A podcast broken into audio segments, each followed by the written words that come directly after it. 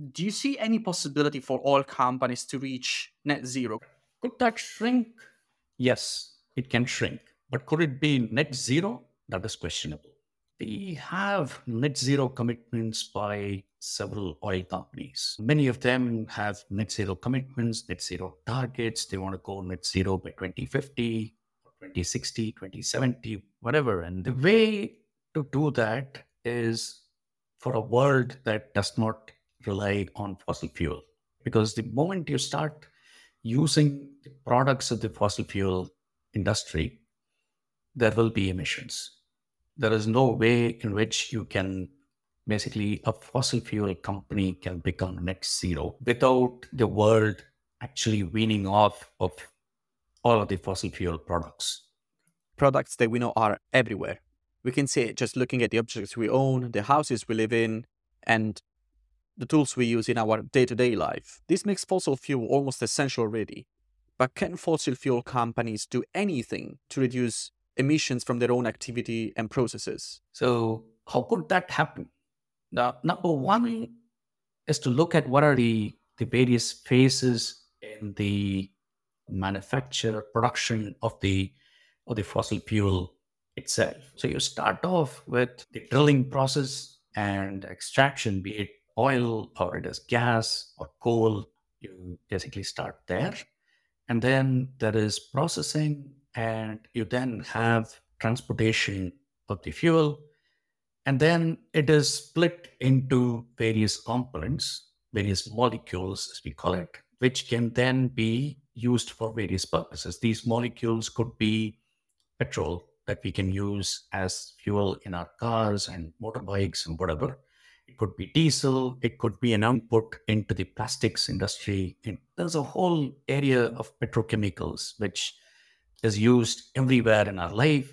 And we also have plastics, which are everywhere in, in the packaging, etc. So all this is, I would say, the outputs of the fossil fuel company so we kind of split this into three parts in a typical greenhouse gas emissions protocol. We call it scope one, scope two, and scope three.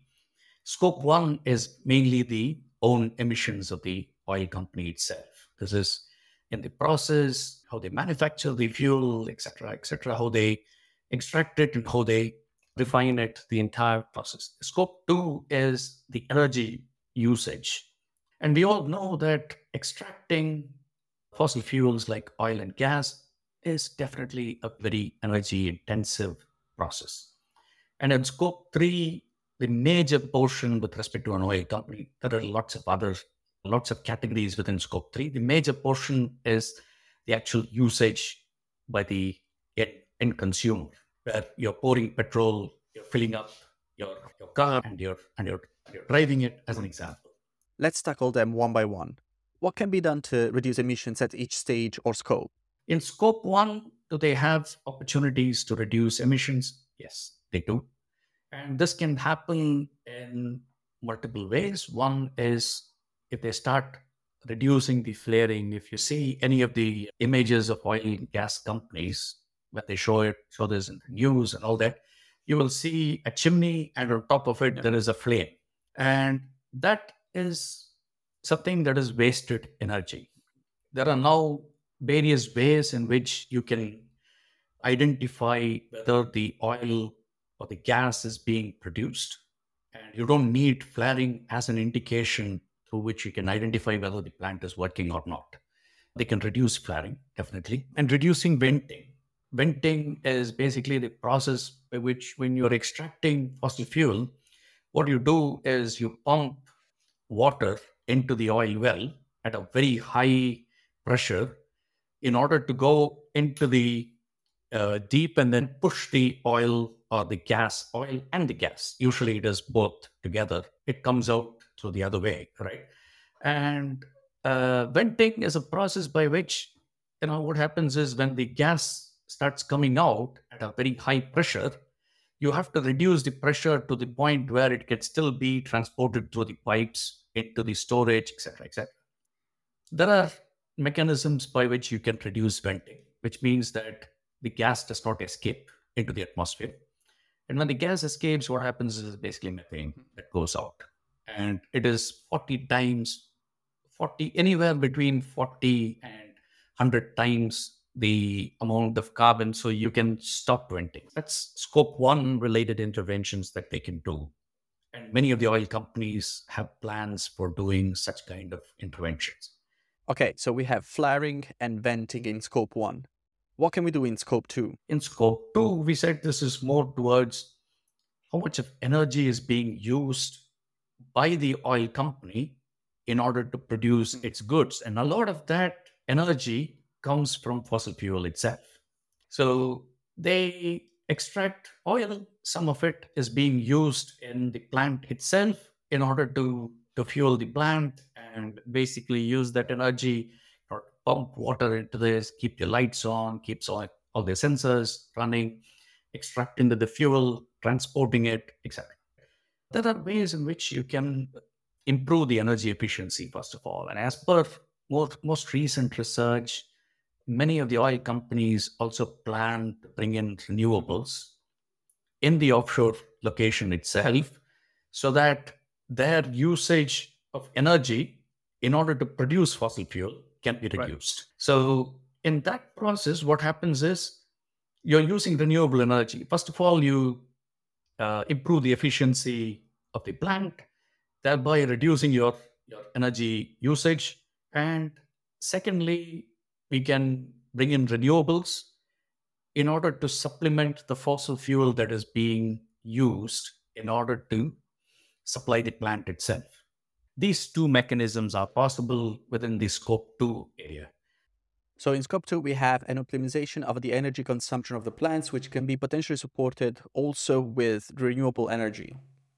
What about scope 3 instead? Scope 3 is a completely different game altogether if an oil company has to reduce scope 3 emissions and go really net zero, as many of the oil companies are talking about, it requires extensive usage of capital because the amount of work that needs to be done in order to reach, I can say, I don't know if there is a real term like gross zero because it cannot be net zero for sure.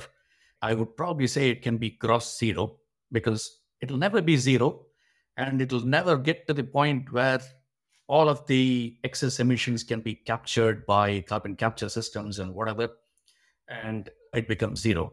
In the current scheme of things, that level of technology does not exist in scope three for sure. That does not exist. But what is possible in order to, to reduce scope three emissions is first of all electrification, offshore electrification. That can definitely be a very good alternative that can be done. And it can reduce nearly, I can say, a lot of the more than half of the emissions that come in. The other area that, that they can also do is, you know, they can localize the energy usage from there. So some of the oil companies that we, were, we have been researching on and we've been monitoring and we've been talking to, they are working on building what we call like a integrated energy hub. So there are a few in the UK, like there is one in a Humberside cluster and there is a North Sea cluster, where oil companies, what they've done is uh, offshore units and the onshore businesses that they supply have become part of an integrated energy hub.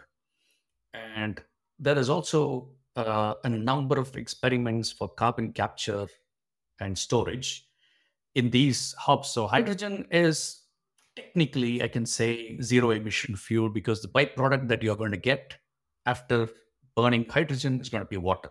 There's no other byproduct. But how do you produce the hydrogen? A lot of the hydrogen today is actually produced by fossil fuel companies. It is fossil fuel that is producing hydrogen, but in that process, it generates emissions, CO2 emissions that come out as part of the part of the process. And a number of units have come up where they capture the emitted CO2. We call this as a post-production carbon capture. They take that and it is basically stored under the ground. and can be converted into other molecules and whatever. But, but at this particular point of time, we make sure that emission does not go away. These are all methods, but obviously these are very capital intensive. Interesting. And are institutions doing anything to support this process? The, the UK has recently announced a grant of 170 million pounds for industrial decarbonization. And when, when they say 170 million grant, that 170 million grant has to be coupled, I would say, with at least 10 times of that amount of money as match funding, because only then you will be able to execute the project really. Because the grant is going to be very much uh, use and claim kind of a uh, kind of a model. So when I saw that news saying 170 million granted for industrial decarbonization, and they called out some of these clusters that I was talking about, I looked at it and then I said, okay, 170 million grant, you're talking at least a billion in expenditure, really. Only then you will be able to claim the, the actual grant because the grant does not pay for everything. It doesn't pay for your salaries and whatever, right? And uh, you know, you obviously need to employ people in order to do this. And on top of it, if you're going to claim that much in, in grant money, you're going to be spending at least 10, at least 10 times of that. So these are definitely possible, but these are very capital intensive mechanisms. But even if you did that, I would say they will probably reach a state of gross zero and not net zero because reaching net zero would be impossible in the current technology landscape that we have right now. And yeah, there are experiments that are still being done. There could be other new mechanisms that come up. But as of today, that wouldn't be possible.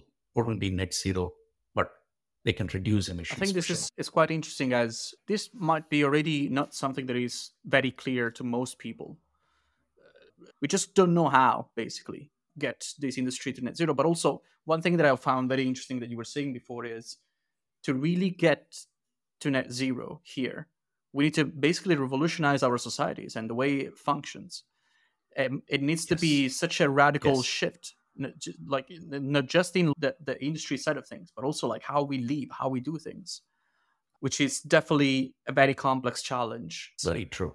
Um, very true. So very true. it's I think it's it's really interesting to clarify this point.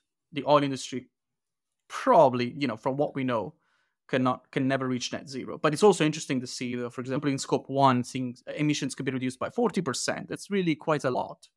So it's definitely, you know, not yeah. something we should put, put aside and say, okay, we cannot do anything about this. Like we're doomed. No, we can still do a lot. Yeah, we can still reduce emissions, definitely. So, yeah, that is definitely work that can be done. That can, you know, emissions, can it, can they reduce emissions? Absolutely, mm-hmm. yes. There is lots of work that can be done. And, and that probably that should be done as well for everyone's good. Yes.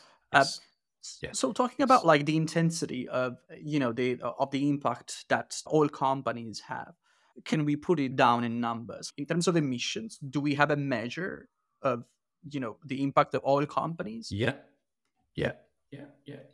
In 2022, oil companies had a had an overall emission of around 5.2 billion tons of carbon dioxide equivalent that's global aggregate of all of the oil and gas companies together, right?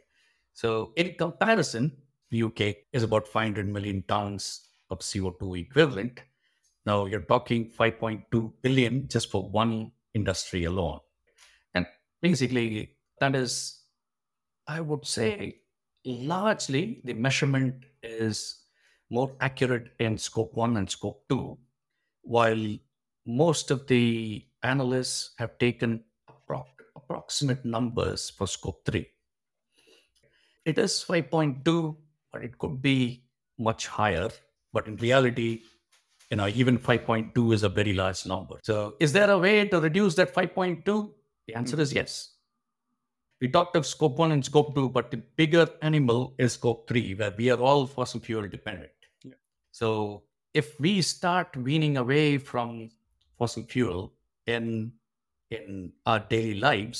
That is how this 5.2 billion tons of CO2 equivalent emissions can slowly reduce as we go all the way towards 2050. This will need a radical shift in our society. So, fossil fuel companies, from what we know today, cannot reach net zero.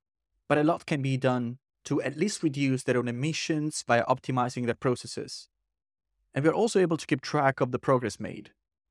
But as we try to complete the picture, a big existential question arises. Can we do anything to reduce the usage of fossil fuel as a society? We'll cover this in the next chapter.